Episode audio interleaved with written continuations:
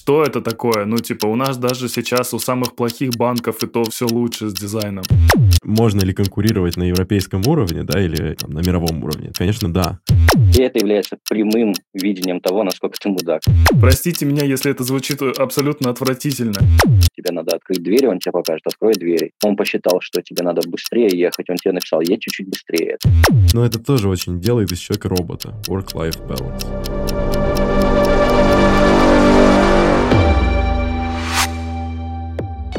Всем привет, это подкаст «Не о дизайне», где мы говорим с дизайнерами не о дизайне, но и о дизайне говорим тоже. И сегодня у нас э, в гостях, э, ну, во-первых, два Артема, во-вторых, два Head of Design из компании Arrival. Артем Тарадаш и Артем Тарасов. Привет. Привет, привет, привет. Слушай, ну ты вот мне написал о том, что э, вы всегда ходите вместе. Почему? Да не знаю, как-то так повелось. Один черный, другой белый. Как-то, ну, мы, мы сразу начали работать в Arrival вместе и, короче, не оставляем эту эту штуку. Да, на самом деле, потому что идеи просто дополняют друг друга, и все. И кажется, что странно кому-то присваивать одному что-то, что мы вместе придумывали во многом. Слушай, ну я немножко изучил вашу биографию, и оказывается, что вы оба пришли э, в Revel э, лидами. Да. Артем пришел, собственно, с позиции главного по дизайну в Суперджобе.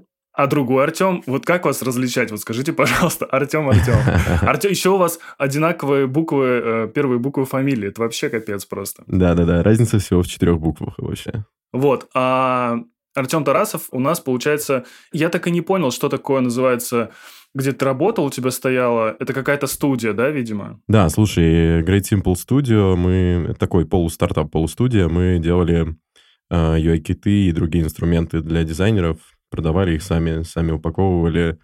Такой вот небольшой студии работали лет, наверное, пять. И ты был арт-директором там? Ну да, я был э, одним из основателей в самом начале, и, собственно, от э, senior-дизайнера до арт-директора все вот эти вот странные э, роли на себя примерял там. Я недавно общался с э, Тимом Черным. И Тим Черный сказал, что он э, пришел в Arrival на позицию UX-researcher а или что-то такое он сказал. То есть, ну, это был... UX-архитектор. UX-архитектор, простите, да.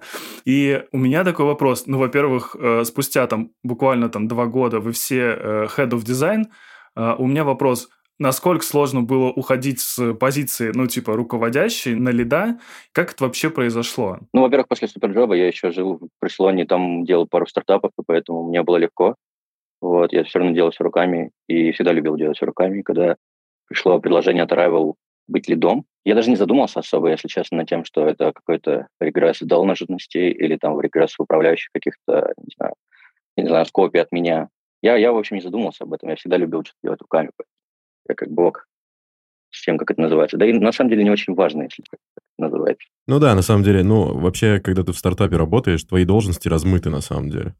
То есть ты можешь называться арт-директором, но это не значит, что ты там как бы исключительно руководишь, но ничего не рисуешь. А когда у вас супер там маленькая команда, ты, естественно, и рисуешь, и руководишь, и там, не знаю, какие-то костыли сооружаешь, чтобы оно все как-то жило и ехало. Поэтому э, я не думаю, что это даже воспринималось там в моем случае как какой-то дауншифтинг. Я пришел в Rival на синьор-дизайнера, и потом через полгода где-то перешел на лида. Ну, то есть особой разницы, если честно, в работе не было, а, что на той, что на той позиции. Слушайте, ну вот э, история про найм как раз. Вот, Артем, ты сказал, что тебе написали. Как это происходило вообще? То есть, э, где тебя нашли? Меня нашли где-то в середине Барселоны, не знаю. В общем, написал рекрутер. Сказал, что есть классная команда, классный проект. Что думаешь? Я такой, давайте. И потом было пять или шесть встреч. Первая при этом как раз с Тимом была, по-моему. Потом еще нанимающий менеджер был Саша Павлович. А, и остальные. И конечная встреча была с Денисом, который, собственно, фаундер. Он, собственно, на тот момент, когда компания была не такая большая, он, у него было собеседование со всеми лидами. Капец, это вам еще повезло. Да. Так, Артем, а у тебя как это происходило? Ну, я вот ушел из Great Simple э, где-то в начале весны, и какое-то время получал еще дивиденды оттуда, и занялся любимыми делами какими-то, начал брать фриланс-заказы, доделывал свой сайт, там, скрупулезно, долго, там, верстал его сам. И как-то я не особо куда-то хотел, если честно, идти. но на меня вышел Rival и одновременно вышел самокат. Я помню, что я даже выбирал... Выехал самокат, простите, Выехал, за, простите за каламбур. Да, ну вот, и я помню, что я даже... Ну, Rival, в общем, тоже выехал, понимаешь? То есть я выбирал между двумя транспортными средствами, по факту. Да, и в плюсах э, самоката была на самом деле команда. Мне дико понравились чуваки, с которыми я общался. Но в итоге выбрал Rival, о чем, конечно же, не пожалел.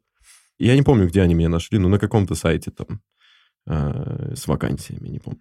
Слушайте, у меня вот есть э, вопрос э, к вам э, в такое, в прошлое небольшое.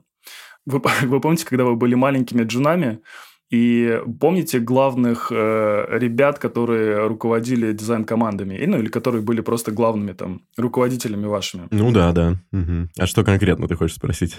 Пуститься в эти воспоминания? Да, вот знаешь, э, что вы тогда думали про этих людей? Ну то есть наверняка же вы, ну в какой-то степени все там э, молодые дизайнеры, они в чем-то не согласны со своими руководителями. Типа, вот у них молодая кровь такая, они такие, ага, есть вот это, есть вот это, они просто ничего не понимают, они просто старперы.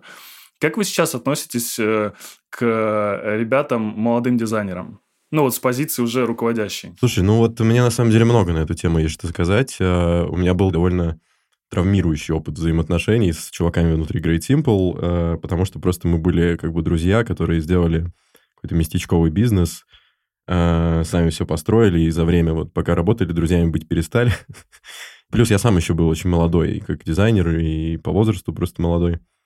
И в таких ситуациях у тебя начинают перемешиваться роли. То есть ты воспринимаешь там руководителя слэш друга как эм, такую даже в какой-то степени отеческую фигуру, и, соответственно, у тебя меняется э, фокус зрения, да, то есть ты начинаешь как-то острее воспринимать вещи, которые не стоит воспринимать. В итоге тот опыт, он как бы стал краеугольным в моем принципе как бы руководительской деятельности сейчас. То есть я стараюсь сейчас все построить на предельно как бы эмпатическом отношении к любому дизайнеру вне зависимости от роли. То есть это все, э, ну, баддис, да, это все твои чуваки и чуихи, э, с которыми классно вместе что-то делать. Ты должен понимать их и принимать на уровне просто абстрактных человеческих качеств. И тебе должно быть клево с ними, да вот внимание к тонкостям личности, как мне кажется, это главное. Я стараюсь вот а, сейчас в Rival и в любых других проектах, которые там иногда бывают, этому придерживаться. То есть во всех надо видеть человека и понимать, что, о чем этот человек, да, что он любит, какие у него интересы помимо работы. И тогда, собственно, эти данные дают ответы на о том, что он будет хорошо делать в рамках каких-то более конкретных прикладных задач? Ну, я не знаю, я никогда особо не думал над таким вопросом. Те ребята, с которыми я работал в начале своей карьеры, ну, у меня не было, во-первых, травматичных опытов, а как бы связанных с руководителями. В начале карьеры мне казалось, что мне не хватает, наверное, простора для деятельности. Это было в Anyway Any Day. И, собственно, я его наход... нашел в другой компании. Потом в Anyway Any Day меня обратно захантили уже на директорскую роль. Вот, поэтому я скорее э, не решал проблему с нынешним начальством. Я искал тех ребят, которые считают, что вот мне достаточно опыта, чтобы дать больше простора для деятельности. Слушай, но если вот все равно говорить о том, что ты как руководитель, ну, по-хорошему не должен быть э, токсичным для людей, потому что, ну, иначе тогда атмосфера в команде, она будет такая достаточно напряженная, и, ну, и работа не будет ладиться. Ты думал когда-нибудь э, по поводу того, насколько ты токсичен? Конечно, мне кажется, это какой-то литмотив должен быть в жизни. А думать, что ты не мудак. Когда ты становишься мудаком, все, сорян, все разваливается, ты фактически остаешься где-то там за пределами комьюнити. Это супер важно. Для особенно ну, той дизайн-культуры, которую мы выстраивали в Arrival, быть как бы в комьюнити это сверхважная штука. Тут еще важный момент, то есть как бы ты же мудаком просто не по факту становишься, да, не из-за того, что сезон сменился, вчера было лето, сегодня осень, Э, у тебя есть на это как бы внутренние причины какие-то.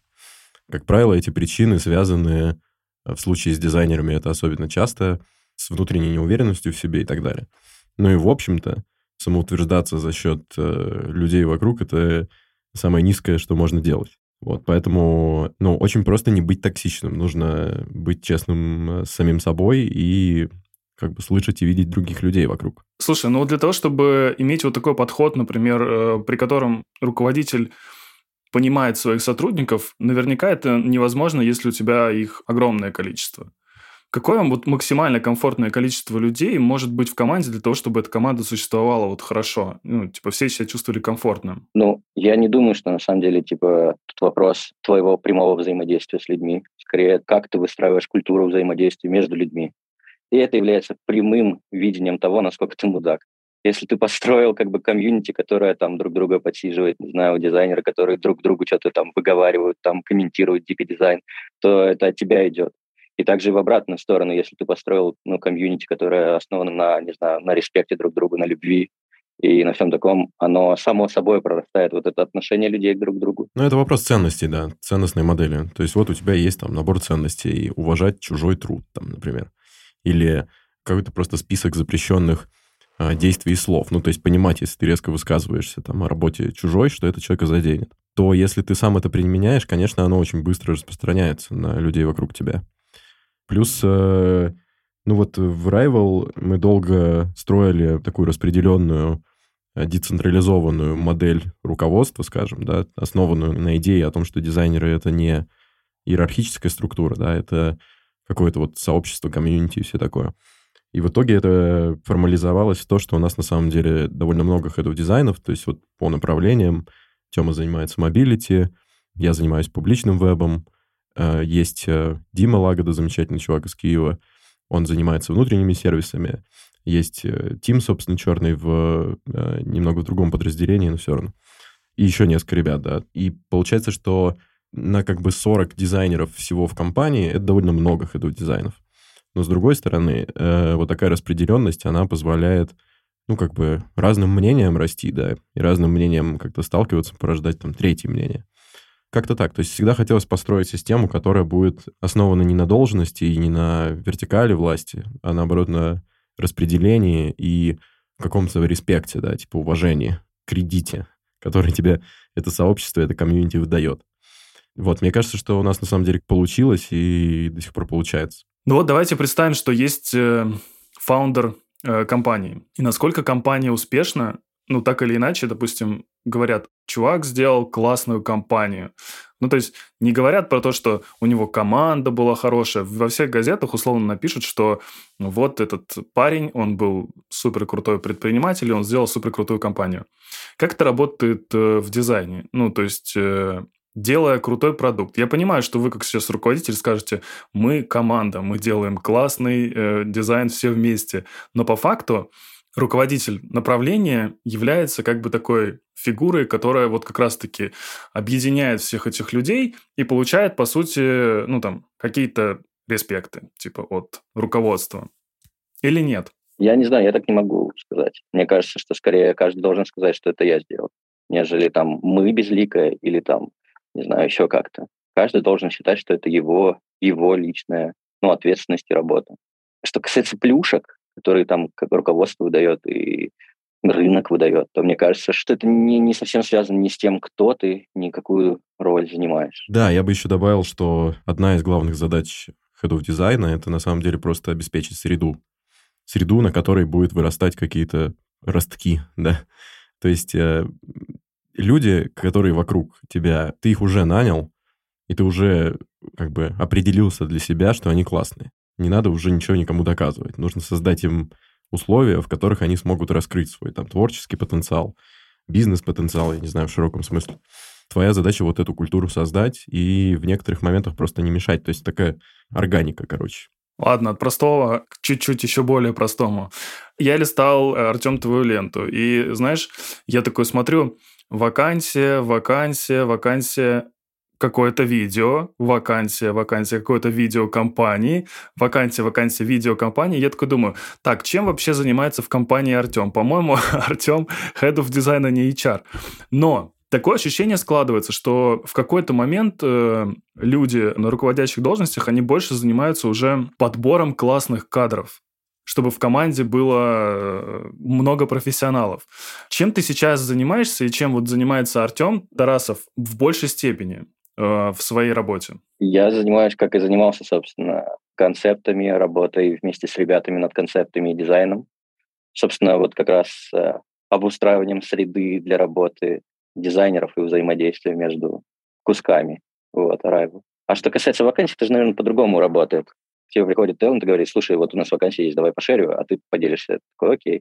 Ну да, но встречу все равно не ты организовываешь, естественно. Ну, да. Ты туда приходишь и общаешься, да, с человеком. Вот, но по поводу, на самом деле, вакансий и собеседования, тут тоже. Вот я упомянул э, про ценностную модель какую-то, да, то есть обычно ты на собеседованиях смотришь, общаешься с чуваком, и, в общем, тебе не особо надо там какие-то даже технические моменты или хардскиллы узнавать на этом интервью, ты скорее просто смотришь на то, насколько чувак адекватный, насколько он э, открыто общается, не знаю, насколько он уверенно и свободно себя чувствует. То есть вот какие-то такие вещи, они оказываются в итоге важнее. Ну, наверное, это применительно к Arrival, потому что у нас, в принципе, есть только сеньоры, лиды и хеды. Мы... У нас один джун был, и это волшебный просто человек. Ну да, да, да. Полина, привет. Полина, привет. привет. Ты еще спросил про то, чем мы занимаемся, да, ну, то есть hiring — это что-то, что конечно, должно быть в спектре занятия head of дизайном, естественно, потому что тебе потом с этими людьми работать, поэтому, конечно, принимать решение о найме должен и ты в том числе. Но, тем не менее, есть несколько главных задач, наверное, of дизайна. Кроме формирования культуры, это работа еще над такими фундаментальными историями про направление, да, то есть вот если есть там public web, то, соответственно, тебе нужно вести э, направление public web, состоящее из нескольких там продуктов. Для того, чтобы оно там как-то с точки зрения дизайна нормально существовало, тебе, вероятно, нужен какой-то дизайн-язык, какая-то дизайн-система. То есть дальше ты уже сам выбираешь, исходя из своей там структуры личности, чем тебе интересно заняться, да. Я в свое время вот летом этим пушил идею дизайн-языка, мы ее сделали и вот продолжаем там как-то развивать. То есть на самом деле Head Design просто отличается масштабом влияния, да, то есть это не один продукт, это какой-то скоуп продуктов в направлении, а как уж ты их будешь объединять? Какими инструментами? Дизайн-языком, дизайн-системой или там, не знаю, просто сидя, выпивая и рисуешь что-то вместе с чуваками, это уже твои дела. При приеме на работу э, многие руководители, многие head of design руководствуются вот каким-то своим ощущением. Кому-то важны, очень важны hard skill, кому-то очень важны soft skills. Что для вас важнее всего? Блин, для меня важно, как человек видит, вот, как он общается. И, ну, ты правильно сказал, софт-скиллы, но как бы хард-скиллы такая вещь, которая достаточно наживная. Ты можешь взять человека, который не все умеет делать, но если он не умеет общаться, взаимодействовать с другими ребятами или там с тобой даже, это сложнее, типа, привить человеку. Поэтому намного дороже инвестировать как бы в софт-скиллы, нежели в хард-скиллы в дальнейшем. И поэтому супер важно, как ты научился выражаться, как ты научился взаимодействовать с ребятами, как ты научился, не знаю, смотреть на мир, интересоваться миром и все такое. Довольно индивидуальный каждый случай, да, когда ты подходишь к найму, потому что есть э, случаи, когда команду нужно укомплектовать кем-то, кто, э, например, ну, не готов, э, не знаю, публично отстаивать собственные решения. Ну, вот склад личности такой. Зато этот человек, например, ты уверен в том, что он очень обязательный, там, сделает Э, огромное количество такой технической дизайн-работы. То есть в определенных случаях, возможно, нехватка такого человека внутри команды, и тогда такой профиль надо искать. В других случаях, как э, было с Полиной, привет, Полина, ты просто видишь э, безумную энергию и понимаешь, что это вот алмаз на рынке, такого как бы не бывает, и его нужно хватать, и дальше как бы опять же дать среду для развития, и человек себя еще покажет обязательно. Я бы хотел бы плавненько перейти к тому, чтобы вы рассказали, каждый из вас, а, чем вы занимаетесь, какое направление вы ведете. Как это направление выглядело до того, как вы пришли, и как это направление выглядит сейчас, как вы его изменили? До вот последних интересных событий внутри Arrival а, я занимался мобилити-сервисами, которые связаны с тем, что ты делаешь приложение для машины, типа мобильное, флит-менеджмент-системой вместе со Вовой, которая необходима для того, чтобы смотреть, каким образом весь твой флит работает. Integration сервисами — это IP-based система, которая нужна для того, чтобы соединять машины с твоим как бы, бизнесом. Вот, если ты решил купить только машину. Вот, до этого я делал э, вместе с Тимом как раз HMI, а до этого я делал, собственно, вместе с Тёмой трейд. Да, как оно выглядело, когда я туда пришел, его не было. Ну, флит был, но остального не было ничего. А вот эти два направления, которые ты назвал, я, если честно, извини, повтори для тупых. HMI? Да, да, да, что это такое? HMI — это экраны внутри машины, снаружи машины, на автобусе экраны. Human Machine Interface. Да. Это вот эта штука, где на автобусе написано arrival, а вот это вот, где загораются различные там остановка здесь, там условно, там остановка такая-то. Это вот про это, да? Ну, это один из экранов. А остальные экраны это тот, который э, слева или справа от водителя. Экран, на котором он смотрит информацию по машине, там как-то взаимодействует с машиной. В общем, то, что обычно на торпеде находится, этот экранчик. Вот то я делал вместе с Тимом и с ребятами. Слушай, и я, вот у меня было куча вопросов по этому поводу. Я просто, знаешь, я вот, э, я когда думал о том, ну вот ребята же проектируют это, ребята как-то этим занимаются, вот скажи мне, пожалуйста, как это все тестируется и как э, проводится хоть какая-то там аналитика или исследование по этому поводу? машина, когда едет, определенно трясется. Ну, потому что может быть плохое покрытие дороги, может быть еще что-то. А, могут быть какие-то внешние там воздействия, там люди какие-то заходят, шумы какие-то и так далее. Тебе нужно взаимодействовать с экраном. Как тебе попасть, э, ну, наверняка на экране не одна кнопка, да, типа стоп и там пуск и там стоп, например. Как проводятся исследования, как тестируются эти штуки э, для того, чтобы человеку было комфортно работать с этим интерфейсом, э, непосредственно находясь в дороге? Ну, для этого есть классные ребята, Human Factors называются. У нас были и есть эти ребята внутри Arrival, они, наверное, сейчас по-другому как-то называются, но раньше это, ну вот у нас был чувак из Макларена, который тестировал э, HMI, и был еще один грек. И, короче, это многофакторное тестирование, первое из которых это стенд, который находится просто э, виртуальный стенд для машины, грубо говоря, сидушка, руль, HMI и большой экран. Это первый фактор. А, записывается то, что человек видит, у него на очках камера, а, смотрится, сколько секунд сколько миллисекунд он отвлекается на что-то, ему закидывают задачи и смотрят процент отвлечения, потом сравнивают с другими машинами и выбирают свою цель относительно этих машин, насколько лучше, насколько э, лучше нам необходимо быть. Потом следующий этап тестирования это уже типа на машине в дороге, ну как бы на полигоне.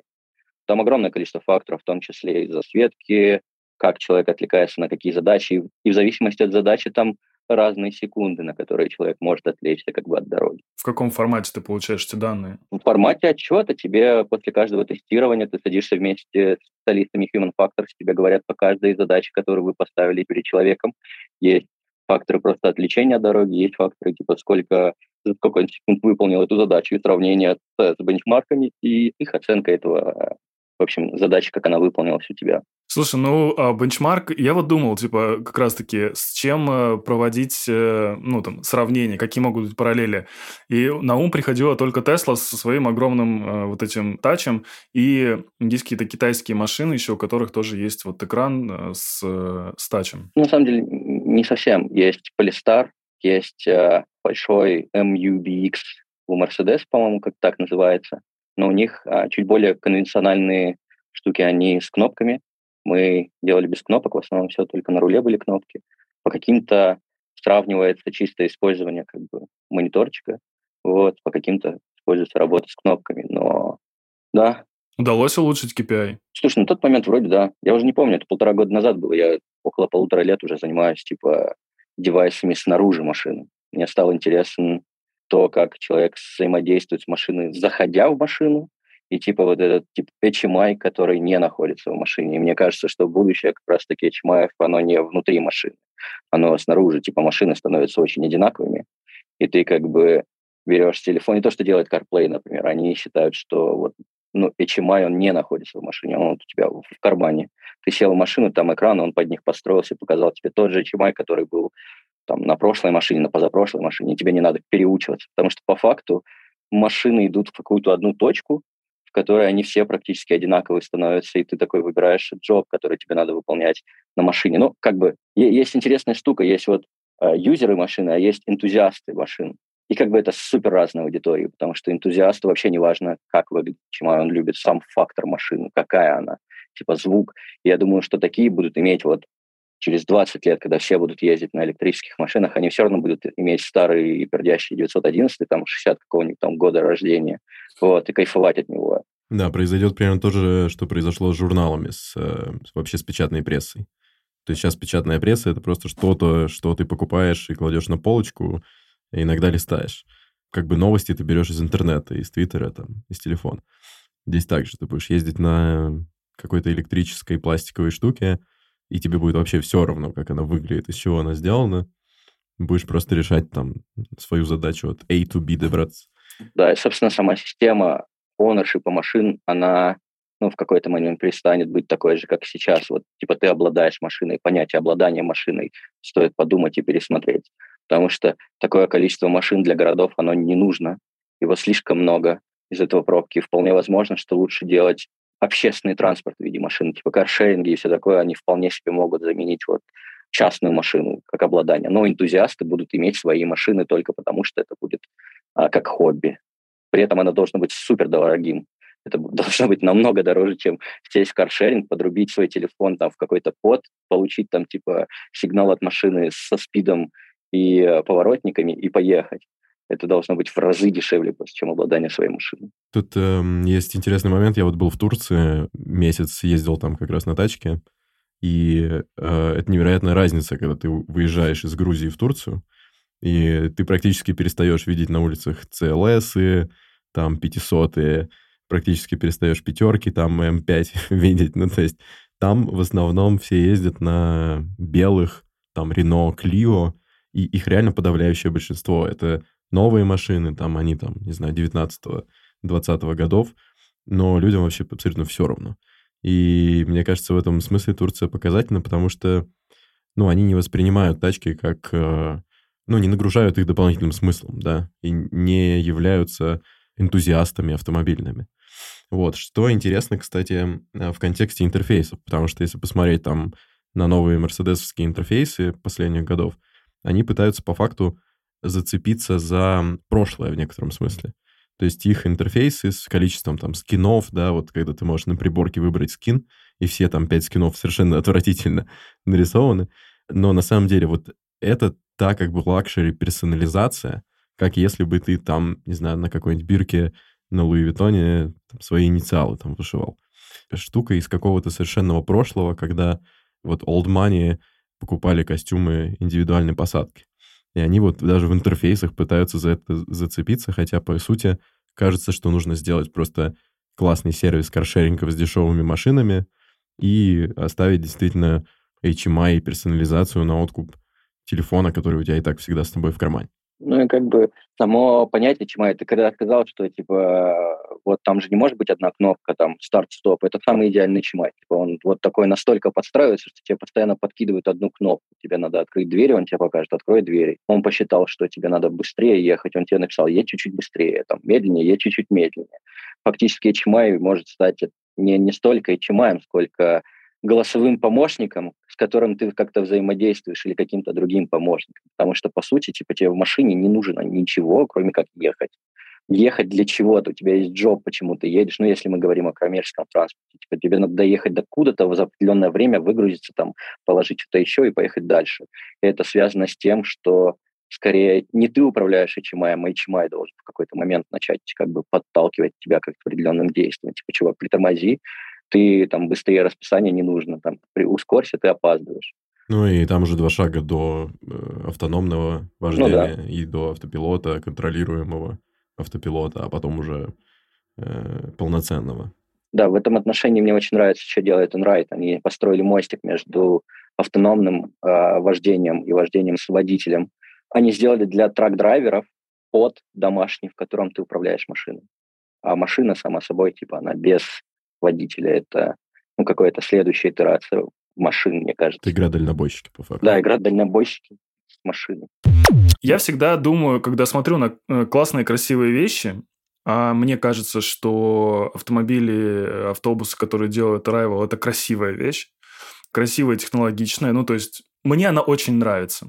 Я всегда думаю о том, как быть, может быть, вы знаете какую-то информацию по поводу вандализма, да? Ну, то есть все же любят у нас приклеить жвачку, там кто-то любит нарисовать граффити или еще что-то. Да, да, я думаю, что дать людям вандалить, это же я, люди. Я согласен с этим, да, абсолютно.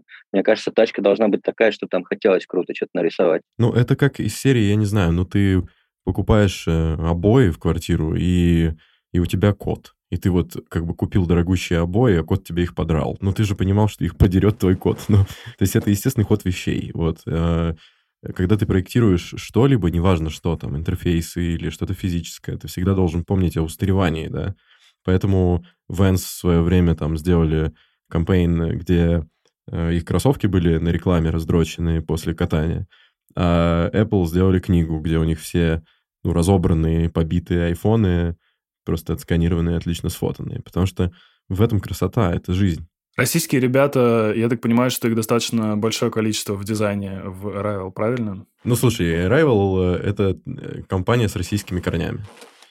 Э, то есть Денис, э, собственно, делал Йоту до Arrival, и поэтому очень много менеджмента из Йоты, очень много дизайнеров набирали в России, потом перевезли в Грузию, кто-то там уехал в Лондон, кто хотел, кто успел. Но, тем не менее, это компания с российскими корнями. Мне поэтому интересно, ну, во-первых, что российский офис открылся много позже, нежели остальные офисы. И мне интересно, во-первых, что там отличается от э, российских компаний. Ну, вот, допустим, Артем, я знаю, вот он работал в Суперджобе. Какое принципиальное отличие международной компании от э, компаний, которые находятся там локально в стране, например? И знаешь еще, что интересно – что российские дизайнеры принесли нового в международную компанию и почему их так много там? Ну, на первое, наверное, отвечу, это все-таки то, как люди э, взаимодействуют, общаются друг с другом. Ну, то есть вот в российских компаниях я помню, что иногда не существует какого-то барьера между людьми. Они начинают, ну, как бы слишком персонально друг с другом общаться. Это может быть там в какие-то переборы выходить, в итоге ругань и все такое. В Rival я такого не помню. Ну вот когда прям переходили на личность или что-то такое, очень какое-то классное общение всегда. Не знаю, в основном вот вайб какой-то и вот ну, умение общаться по-другому и взаимодействовать с нашими ребятами там с UK и из других стран. Ну, дизайнеры, э, дизайнерская культура, культура, скажем, продуктового дизайна в России и в, ну, возьмем Англию, э, подразумевая Европу, например. Это супер разные полярные вещи. Угу. То есть э, в России в основном мы все люди без образования, без профильного. Э, мы как бы вылетели на рынок и без денег и без понимания, что с рынком происходит, начали как-то сами там рвать, э, выгрызать себе какой-то карьерный путь, там заниматься всем, пока не поняли, что нам интересно. А в Англии, например, не так. Там э, у большинства есть профильное образование, и ну, как бы невероятные крутые знания там, про типографику, про, там, не знаю, про теорию цвета, про что-то еще. Ну, то есть в основном это графический дизайн все-таки, как бы граунд, но тем не менее. И с одной стороны, это им очень помогает, с другой стороны, по моему опыту, это во многом сковывает людей. То есть сложнее найти европейского дизайнера, который будет, ну, такой типа зубастый, страстный и там, любить то, что он делает, пробовать разное, там ошибаться, и будет как Это бы привет, Полина, сейчас нужно сказать, да? А, привет, Полина. Привет, Полина, Привет, Полина, и привет, Тим, на самом деле, потому что вот он рассказывал про ярость у тебя на подкасте. Я думаю, что слово «ярость» мне тоже в этом смысле нравится, потому что оно во многом характеризует хороших российских дизайнеров, да, то есть которые, в общем, готовы, если что, где-то что-то подтянуть, но важнее, на самом деле, идеи, которые ты двигаешь, и новизна, которую ты приносишь на рынок, внутрь компании, в которой ты работаешь, там, внутри сообщества, куда угодно. Опять же, по моему личному опыту работы с э, европейцами, это просто реже встречается. То есть такое есть, и такие ребята просто невероятно крутые. Э, они становятся ну, там да. супербыстро звездами, но их просто меньше. Да, я бы сказал еще вот э, то, как мы по темному лесу ходим. Типа, грубо говоря, я темным лесом называю, когда, знаешь, у тебя продукт, который, ну, тебе сказали базовую идею, ты такой должен пройти мы в этом темном лесу. Там разница заключается в том, когда ты ресерчишь, ты либо делаешь ну, какой-то быстрый концепт, пытаешься его проверить как можно быстрее, и потом еще дальше идешь. Вот у многих ребят Запада наоборот, они такие, я долго-долго ресерчу, делаю шажок, еще пресерчу, еще пресерчу делаю шажок. Вот, и тут есть какая-то дифференциация между прям дизайнерами. Мы вот воспринимаем как бы дизайнеров Запада как массу, а это на самом деле не так. Там есть тоже как бы а, есть вот э, ребята с UK, они одни, вот ребята с Бразилии, они другие. Вот, например, ребята с Бразилии, они ближе к нам. Вот они как-то примерно в том же лейауте работают, ну, как бы в том же майндсете, не знаю. И, и вот такой же культурный выход у них в дизайн, потому что они там, ну, вот так же, как и мы в России сидели, не знали, что делать, и такие, о, дизайн, давай попилю. Вот. Такие начали дизайн, а потом такие бабах, и классно все стало получаться. И интересно, что на мировой рынок из Бразилии, из России попадают классные ребята, а когда ты попадаешь на мировой рынок сам, ты понимаешь, что там есть еще и средние ребята. Ты воспринимал их все как богов просто. Вот, а там как бы им не надо никуда выходить. Они вот, вот уже учились, шли к этому долго-долго, и поэтому у них такой, знаешь, прослойка среднего уровня дизайнеров, она гораздо выше, чем у нас, но топовые дизайнеры и там, и там примерно похожи. Ну да, плюс, например, э, мы работали с э, бренд-командой в которая была под Эдрианом Найманом, который 10 лет проработал в Nike, Chief Marketing Officer. И американские дизайнеры или люди с дизайн-бэкграундом очень ориентированы на маркетинг и на рекламу в целом, и они очень крутые в этом. Это прям какой-то невероятный такой подход, как из фильмов, не знаю. Я получал невероятное удовольствие как-то коммуницировать с ними. А, но, опять же, это вот специфика, да, то есть это такие market-oriented. То есть, ну, по-моему, нельзя сравнивать вот как бы массу русских дизайнеров и массу западных дизайнеров, и там массу славянских, в принципе, дизайнеров, не знаю, ребят с Украины, там, Беларуси и вот с Россией. Ну, как бы нельзя, потому что прям вот каждый индивидуально, каждая страна, у них совершенно другой mindset, и дизайнерский mindset тоже разный. Потому что я вас уверяю, что ну, ребята там из Германии будут разными по отношению с ребятами там с UK, например. Да, ну хорошая новость в том, что на самом деле, если твой вопрос предполагает э, под собой ответ – можно ли конкурировать на европейском уровне, да, или там, на мировом уровне, то ответ, конечно, да. То есть и, и вот тех э, дизайнеров э, русскоязычных, которых я встречал, они легко могут конкурировать вот с теми, с кем я работал из Европы и Штатов. Я вот когда задавал этот вопрос, я еще думал по поводу того, что э, я смотрел, ресерчил всякие сайты типа э, американских банков, например, ну, Соединенных Штатов Америки. И я заходил там на их э, там главные сайты типа Bank of America там и так далее. И я такой думаю, что это такое? Ну, типа, у нас даже сейчас у самых плохих банков и то, ну, все лучше с дизайном. И ну, я знаю, что страны, которые технологически более развиты, в них, например, нет э, самого простого, что там есть э, госуслуги, там, например, те же, там, вот эти МФЦ, там, там, МОСРУ, например, и так далее. Вот ты говоришь самое простое. Но представь, вот что такое построить госуслуги. Вот даже вот здесь, в Грузию, когда приезжаешь, последнее, что хочется делать, это цокать и говорить, эх, тут нет госуслуг, эх, тут нет там э, удобной доставки, чего, ну и так далее. Ну, то есть каждая страна индивидуальная, и у нее есть свой там политический путь и она до этого обязательно дойдет. Как бы, если у тебя был опыт взаимодействия с такими невероятными сервисами, это не значит, что в стране, в которой ты находишься, обязательно они тоже нужны. Во многих странах есть цифровизация государства. Например, в Украине невероятно. Я, я обожаю это приложение. Очень круто выглядит. Я каждый раз поражаюсь, сколько круто ребята сделали. И туда пустили еще, ну, я не помню, что за студия, но они сделали прям гигантическую работу. Она очень круто выглядит.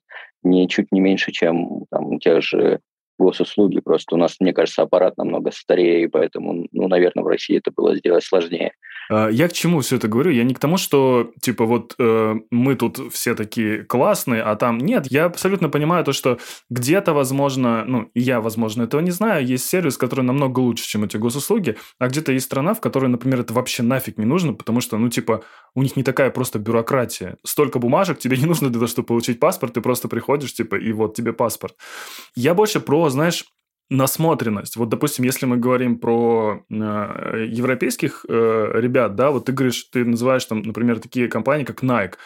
Безусловно, допустим, ну, Nike – это одежда, грубо говоря, и все, что, ну, там есть, это, по сути, дизайн, который ты покупаешь, там, это одежда. И понятное дело, что, ну, дизайнеры в таких компаниях, они будут, типа, очень крутыми. И они все будут делать очень круто, и у них будут классные сайты, классные шмотки и так далее.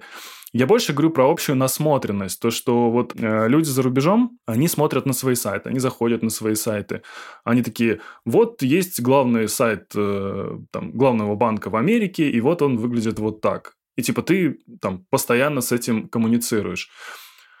У нас э, Опять-таки, я не хочу никого, никого принизить. Простите меня, если это звучит абсолютно отвратительно. Я, кстати, видел этот сервис, да, про который ты говоришь. Э, я тоже его ценил. Я, правда, видел его только в концептах, э, по-моему, на VC.ru. Вот. Но, тем не менее, вот эта насмотренность, насколько она важна, и, ну, то есть, вот то, что вокруг тебя, и то, что ты делаешь. Ты имеешь в виду, как среда влияет? Да, да, да. И вот этот вайб, который вот Артем как раз говорил по поводу того, что есть какой-то общий вайб, вот этот вот, э, который помогает э, всем классно работать и дружить, и не ссориться, и делать классный дизайн. Да, я помню Макси Шилов, Макс, привет, снял целый фильм про то, как среда влияет на, на собственное ощущение.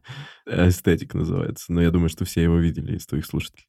Конечно, это все влияет, но, конечно, ты смотришь, когда ты пользуешься Тиньковым, ты понимаешь там, что удобно, а что неудобно, и потом пересаживаешься на другой банкинг и думаешь, блин, много чего есть поделать, много чего есть улучшить. Но я бы не переоценивал все-таки влияние того, что вокруг тебя происходит на твой собственный, не знаю, творческий импульс. Я думаю, что это просто как-то внутри живет понимание того, как можно что-то улучшить и желание это сделать. Вот. И просто иногда в определенных местах планеты э, больше вещей, которые хочется улучшать, а в другом месте планеты их меньше. Но это не значит, что там в одном хуже месте, в другом нет. То количество компаний на рынке, которые есть там в США и там в Европе и сравнить их с Россией, то мы увидим, что если экстраполировать количество компаний в России, то ты увидишь такое же количество плохих э, дизайнерских решений, только потому что рынок меньше в разы. Вот, мы сравниваем топовые вещи в России с теми, которые не топовые где-то там. Вот прямое сравнение там Яндекс и Google. Вот, ну, сравни вот их. Ну, вот такое стоит сравнивать. И говорить, что там, не знаю, Bank of America, он выглядит плохо, да он не выглядит плохо. Он, наверное, выглядит так, как ну, необходимо Bank of America, чтобы делать свой бизнес, грубо говоря. Вот, и, наверное, просто компаний столько много и столько классных, что типа дизайнеры просто перетекают из Bank of America куда-то еще. Вот, при этом у нас там, грубо говоря, если так посчитать, ну, крупных достаточно проектов, которые ценят дизайн, ну, штук 15 на всю Россию. Я думаю, что тут уместно как бы Тиньков сравнивать не с Bank of America, да, а с Робин Гудом или там э, Cash App или каким-нибудь э, Revolut ом, да, то есть и это все компании с высокой дизайн-культурой и design-oriented, так или иначе. Понятно, что для крупных бизнесов там даже маркетингово бывает сложнее э, решиться на большую переделку, они скорее запустят там какой-нибудь свой э, next-gen banking внутри, ну, это будет отдельный бренд. Ну, опять же, нельзя убирать понятие локальности.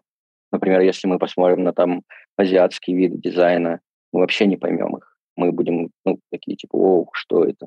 Вот, на самом деле, типа, для локальных ребят вот там в Китае, вот то, как они делают дизайн, это лучшее понимание дизайна. Типа, она все равно, дизайн, он как бы с одной стороны он может быть международным, но ты когда приходишь там делать дизайн для разных стран, ты все равно должен понимать специфику типа. Ну это из разряда как э, в Турции, да, вот если мы говорим про Турцию, то там считается черный золотой считаются вот такими богатыми цветами там и магазины, которые типа премиум класса, они должны быть черный и золотой. Ну золотыми буквами написано это все. Ну, это небольшой стереотип, ну, конечно. Ну, ну да, это, мне кажется, ну, такой верхний слой снять. Там есть еще глубже вещи наверняка. То есть, ну вот, например, почему что Google, что Facebook, а, что Apple, они такие, ну как бы беззубые. Они не выглядят как дизайн с зубами. Они очень беззубые. Почему? Потому что оно должен быть достаточно хорошо в каждой стране. Ты не сделаешь вот типа дизайн а я не знаю, ну вон, как Our Legacy, не знаю, для каждой страны одинаковый. Ты не сделаешь его, потому что он вот специфический. И опять же, понимание хорошего дизайна – это ну, очень метафизическая штука, типа, что это такое хороший дизайн. Ну да, в итоге, как бы, э, если немножко возвращаться к Райвелу, я помню, когда я устраивался и смотрел на рендеры, которые тогда были, и думал, блин, такой кайф будет поработать с этими рендерами. Сейчас меня тошнит от рендеров. Э, я как бы люблю использовать какие-нибудь видюхи, где что-то реальное происходит, реальные люди и реальные машинки, пусть они там несовершенны, но зато Зато это реальная штука. Давай, кстати, мы же не поговорили, так и не поговорили о том, чем ты занимаешься и что входит в основном в твою работу. То есть какой проект у тебя? Слушай, ну вот я так повелось, что я с самого начала занимаюсь публичным сайтом, вот этим rival.com, и сервисами, которые вокруг него существуют. Это был там какое-то время трейд, мы вот с Тёмой начинали его делать, это e-commerce площадка. Потом он перетекал, перетекал, перетекал, и сейчас тоже остался в некоторой новой формации – он тоже в поле моей деятельности. Это, ну, я приглядываю за какими-то сервисами, которые внутренние в вебе сделаны. Если говорить широко, то я занимаюсь вебом. Ну и есть просто еще вещь, которая подспудная и попутная, это дизайн-язык, да, который вот мы формируем... То есть мы делаем его все вместе, просто я настолько как-то включился в эту историю, что... Что значит звездочка? Э, звездочка, ну, это вообще это стрелки, совмещенные в центре. Это не звездочка, называется астериск. Что это значит? Почему это символ э, такой Arrival? Ну, это перекрестки, перекрестки путей. То есть это перекресток из шести дорог. Вот в центре все встречается. В центре как бы прибытие происходит. Я правильно понимаю, что когда вы пришли работать в компанию, это был такой атмосфера стартапа? Да, она и сейчас есть. Чем она отличается? Вот может быть, какая-то там больше свободы какой-то, может быть, еще что-то. Я никогда не работал в стартапе. И кажется, знаешь, когда ты читаешь какие-то книжки или смотришь э, Дудя, где он рассказывает про Силиконовую долину, да, где там какие-то ребята участвуют в каких-то стартапах, кажется, что это, ну, прям очень классно, и ты такой, типа, просто чилишь целый день, и у тебя там, э, не знаю, есть какие-нибудь кресла, на которых ты сидишь, и у тебя там есть футбольчик, в который можно поиграть, и вы такие все веселясь, заходите в переговорку, у вас там какие-то такие штуки. Как вообще выглядит э, реальный стартап и ну, какие ощущения вообще в нем? Ты говоришь достаточно о, о ярлычном понятии стартапа. Типа, вот да. так он выглядит со стороны, типа, смузи, давай я куплю твой стартап за три смузи. Ну, я пришел в Arrival, например, там было уже 700 человек или 800, что-то такое. Вот, и, скорее всего, это выглядит как работа чуть ли не по 20 часов в день с неизвестными огромным количеством переменных. Типа особенно в Rival это было так, потому что ты такой, чуваки, мы строим будущее, мы должны делать best-in-class solution для всего. Типа, хочешь сделать сайт, он должен быть лучшим в мире. Типа, как хочешь, ты должен придумать это. И скорее это была огромная рефлективная работа себя. И, и, и я помню, что я, правда, работал там по 10-12 часов в сутки. Вот. Я помню, мы Тёмой и с Тимом бывали прям вот, вот до двух часов ночи, до трех часов ночи сидели, обсуждали, что-то делали. Не потому что это кому-то надо было. Это типа твоя потребность. Ты хотел в это вкладываться вот настолько. Да, тут получалось так, что твое внутреннее стремление сделать не так, как кто-либо делал, э, найти ответы, на которые никто там не находил до тебя, оно просто соединилось с таким запросом у компании.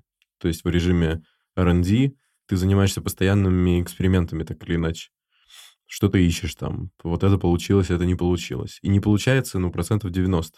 То есть процентов 90 оно так или иначе в таком режиме уходит куда-то в стол, там, в какие-то закрома фигмы. Но то, что остается, оно классное довольно. Что-то разбивается от менеджмента. Ну, такое тоже бывает. Что должно случиться, чтобы вы из этой компании уволились? Да, ну, наверное, ценностная модель должна перестать совпадать. И в образ будущего, наверное, должно перестать вериться. Как-то так. Я согласен с этим. Представим такую историю, что вы увольняетесь из Arrival. Чем бы вам было бы интересно заниматься после этого? То есть вы бы пошли бы в ту же сферу или выбрали что-то уже другое? Ну, я бы пошел бы туда же, типа в тач-штуки в автомотиве. Меня очень забавляет и интересует эта тема с physical, типа physical digital девайсами. Типа как сделать так, чтобы чувак вот он, ну, в городе имея один телефон, он имел возможность, не знаю, телепортироваться куда угодно, как угодно залезть в какую-то машину, при этом везде у него был интерфейс, и этот интерфейс был его. И вообще, что такое интерфейс города для человека? Я просто про красоту больше, чем про, про какие-то э, штуки, которые невероятно сильно улучшают жизнь. Поэтому мне важно, эм, чтобы то, что я делаю, упаковывало что-то, в чем есть смысл что-то, что не обманывает человека и не вредит ему. Поэтому я никогда в жизни не пойду ни в какие государственные проекты, ни в какие банкинг-проекты, которые имеют сложную репутацию. Как-то вот так. Вот ты говоришь, что ты про красоту. И, ну, действительно, сайты очень классные. Прям очень. Я не видел, собственно, того, чего делает Артем, но я уверен, что там тоже классно и все. Есть ли возможность э, в компании как-то, ну, типа, сменить сферу деятельности? Наверняка же в какой-то момент, ну, ты, типа, устаешь от... Э, и вот, кстати, у тебя же это было, да? Ты понимаешь, что ты говоришь, я занимался тем, тем, тем. Как это происходит? Вот, э, допустим, Артем Тарасов делает классный веб, и такой, так, все, я с этой красотой теперь пойду делать, например, э, то, что делаешь ты. Как это технически происходит вообще? Мы собираемся и делаем то, что делаю я. Ну, типа, одна из столпов, в общем, культуры дизайна в Arrival — это воркшопы. Они как раз-таки необходимы для того, чтобы еще люди могли взаимодействовать вместе по разным проектам. Если тебя осточертел то, что ты делаешь, ты можешь пойти к кому угодно в Arrival и предложить с ним поворкшопиться на тему его проекта. Ну да, воркшопы, чтобы прояснить, э, обычно это ничего особенно не готовится, просто открывается Figma, засекается время, час обычно, да, и вы все решаете одну какую-то задачу. Вот это действительно такой очень важная культурообразующая вещь у нас, потому что позволяет без иерархии работать вместе, видеть э, идеи и направления мыслей, и плюс за очень короткий сжатый срок учит людей придумывать идеи и не париться, если идея вышла какой-то кривенькой. У нас есть блиц-опрос от дизайн-сообщества МТС. У нас будет там 6 вопросов. Отвечать нужно быстро. И будет один вопрос на подумать. Давай. Если готовы, то... Па-па-па-пам. Супер, погнали. Да, то погнали. Первое. А, что вы не любите в своей работе? Булшит. А я все люблю. Три самых интересных, талантливых дизайнера прямо сейчас. Тема Тарас. Ну и вообще там огромное количество ребят в Arrival. Я тоже думаю, что все выравил. Что бы вы посоветовали себе в 18 лет относительно карьеры или работы? Пойти к терапевту пораньше, к психотерапевту. Будь еще более уверен в себе. Ну, примерно то же самое. Да. Какими главными качествами должен обладать дизайнер? Любить правду. Любить. Просто любить. Вот это самое главное качество эмпатия. Согласны ли вы с высказыванием, что лучшие дизайнеры – предприниматель? Нет. В каком году алгоритмы лишат дизайнеров работы? никогда. Не думаю, что это может быть. И финальный вопрос. Кто первый ответит, тот ответит, потом, если что, ответит второй. Э, Представим гипотетическую ситуацию, что вас пригласили в компанию МТС быть Head of Design продукта. Но что это за продукт, вам нужно придумать самостоятельно. Что бы это за продукт был бы? А как сделать так, чтобы люди не платили за телефон? Ну, или как сделать так, чтобы эм, тебе не нужен был телефон, чтобы получить информацию от твоего друга. Телепатия, там, телекинез. Что-то эзотерическое. Я бы занялся, да. Отлично, принимается. Я хочу с вами поговорить э, на серьезно веселую тему. Такое ощущение, как будто когда я задаю этот вопрос руководителям, они либо э, врут мне, либо это какая-то абсолютная правда. Я спрашиваю, было ли хоть раз у вас выгорание, и знаете ли вы, что это такое? И все мне в один голос отвечают, я вообще не знаю, что это такое, у меня этого никогда не было. Было ли у вас это хоть раз? Блин, ну, Было. конечно. Да, это- конечно. Расскажите, пожалуйста, вот этот опыт. Смысл профессии дизайнера – это эмоционально включаться. Ты во многом себя отдаешь, во многом. В работу, в идеи, в коммуникацию и так далее. Тебе нужна вера внутри и энергия. Эта энергия, она из ниоткуда тоже не берется. Тебе нужно как-то ее поддерживать, и у нее есть свойство истратиться. Поэтому выгорание может случиться, и ты можешь стать токсичным мудаком, да, то, с чего мы начинали. Тебе лучше сгонять в отпуск или купить PlayStation, или купить обон э, в тренажерку, но как-то восстановить этот баланс сил, естественно. Но такое происходит, и происходит регулярно. У каждого свои методы борьбы, и у каждого свои циклы какие-то. Это, это просто ментальная штучка, да. То есть мы все с этим сталкиваемся. И тот, кто говорит, что этого не было, он, конечно же, ну, просто некрасиво врет. Я бы сказал, что, наверное, раньше я не воспринимал это как выгорание. Вот, но это выгорание. Так, если разобраться в себе и отрефлексировать то, что с тобой происходит, ты по-любому всегда находишься около этого выгорания. Ты как бы должен уметь, типа, серфить на энергии. Вот, и находить какие-то еще штуки в себе, чтобы подпитывать. Ну да, но при этом, опять же, это такая штука из серии «Успешный успех», да. Особенно это характерно для спикеров, э, руководителей, наверное, да, которые там вот рассказывают про то, как они до этой красивой жизни дошли. Да, они такие не люди. Да, да, да. Типа ты не человек, ты должен все время вот невероятно много работать. Э, Очень тоже американская такая тема из американской корпоративной культуры. И, значит, твоя жизнь должна быть построена таким образом, чтобы ты ел авокадо-тост и, не знаю, занимался йогой утром и медитацией не для того, чтобы тебе самому хорошо себя чувствовать, а для того, чтобы ты был эффективным сотрудником. Вот мне кажется, это полный бред.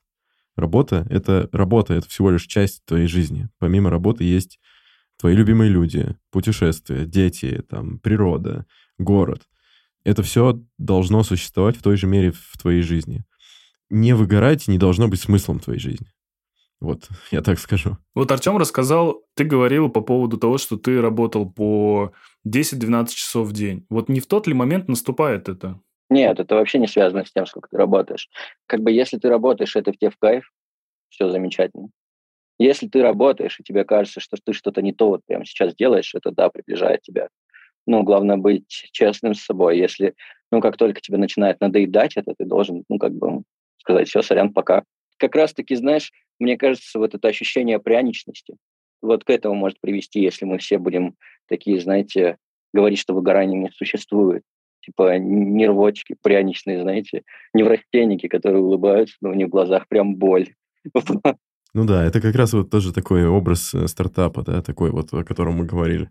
С йога-ковриками, с э, смузи и так далее, и с вот этим ощущением, что твоя жизнь направлена для того, чтобы ты невероятную идею придумал, невероятный пич защитил, получил очередной раунд и стал наконец-то счастлив и успешен. А смысл он вообще не в этом. Смысл в любви и в правде, в честности, которые ты в том числе отдаешь, когда ты работаешь. Поэтому Тема прав, можно работать по 10 часов, а можно по 3. И, во-первых, это никак не характеризует импакт, который ты э, на бизнес или на сообщество оказываешь. Во-вторых, это также может по-разному приводить тебя или не приводить к выгоранию, потому что три часа ты можешь чесать репу и чувствовать, как тебе некомфортно в той ситуации, в которой ты оказался.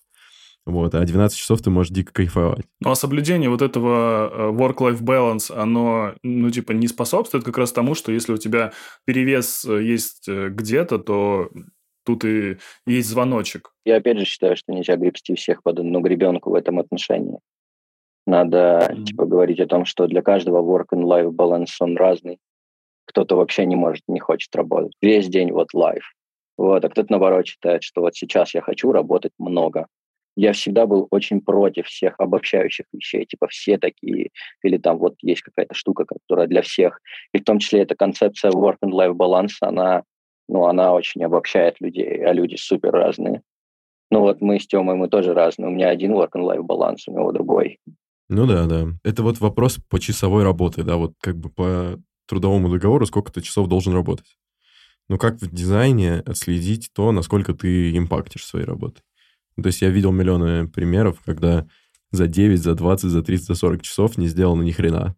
А видел столько же больше примеров, когда за 15 минут сделано столько, что меняет и бизнес, и, а, и потенциально сознание человека. В случае с дизайном невозможно отследить. Или вот, например, как измерить роль прогулки днем и последующей, например, какой-то рожденной идеи в ходе этой прогулки, которая потом ложится там в фигму, как-то вырастает в продуктовое решение, например. Ты его придумал внутри work, или ты его придумал внутри life. Но это тоже очень делает из человека робота. Work-life balance. Давайте напоследок по одной книге, которая произвела на вас самое большее впечатление, и которую вы готовы рекомендовать послушать ребятам, слушателям нашим? Э, я, наверное, назову Гайта Газданов, такой э, иммигрантский автор начала 20 века. Э, многие сравнивают его с Набоковым. Книжка «Портрет Александра Волфа». Это очень романтическая книга, наполненная приключениями и любовью, тем, что должно быть в нашей жизни, особенно в контексте вот того, о чем мы последние минуты разговаривали, мне кажется, это хорошо жизнь должна быть яркой, и работа должна быть ее частью. Да, а я не знаю, я считаю, что ну, советы книг это такая же штука, как советовать музыку, знаешь, ну, типа, бессмысленно, найди свое. Типа, старайся, находи, знаю, ищи. Вот. Для меня, например, типа, такая книга, это там «Война и мир». Ну, это мое, мой опыт. Я вот люблю его. Но кажется, что нельзя советовать такие вещи. Я не советую читать. А я бы хотел, э, чтобы мне кто-то посоветовал книгу, но потому что я мало читаю. Да, я, кстати, почему? Я очень люблю и очень много э, тех книг, которые советовали ребята. Кстати, мне даже отписывали, что ой, прочитал эту книгу, ой, послушал этот там, послушал эту музыку и посмотрел фильм. Вот, поэтому зря ты так говоришь. На самом деле очень даже. Я просто приверженец, э, знаете, типа концепции... Я сам? Ну, типа, ищи сам все свое. Весь твой опыт, он твой не пытайся ну, ориентироваться на опыт других людей, ну, потому что у них культурный код. Ну смотри, и... человек уже сделает выбор, он включит подкаст с тобой, и, да, и понимаешь, да. и вот он наткнется на эту информацию. Ну, возможно, возможно. Зачтем «Войну и мир» тогда э, в твоем случае. Спасибо вам большое, ребят, э, что пришли. Это, мне кажется, было прикольно, это было круто. Спасибо. Да, согласен. Спасибо тебе, Вань, большое. Спасибо, Вань. Подписывайтесь и оставляйте комментарии на Яндекс Музыке, Apple Podcast, Google Podcast и других стриминговых сервисах. Пока-пока.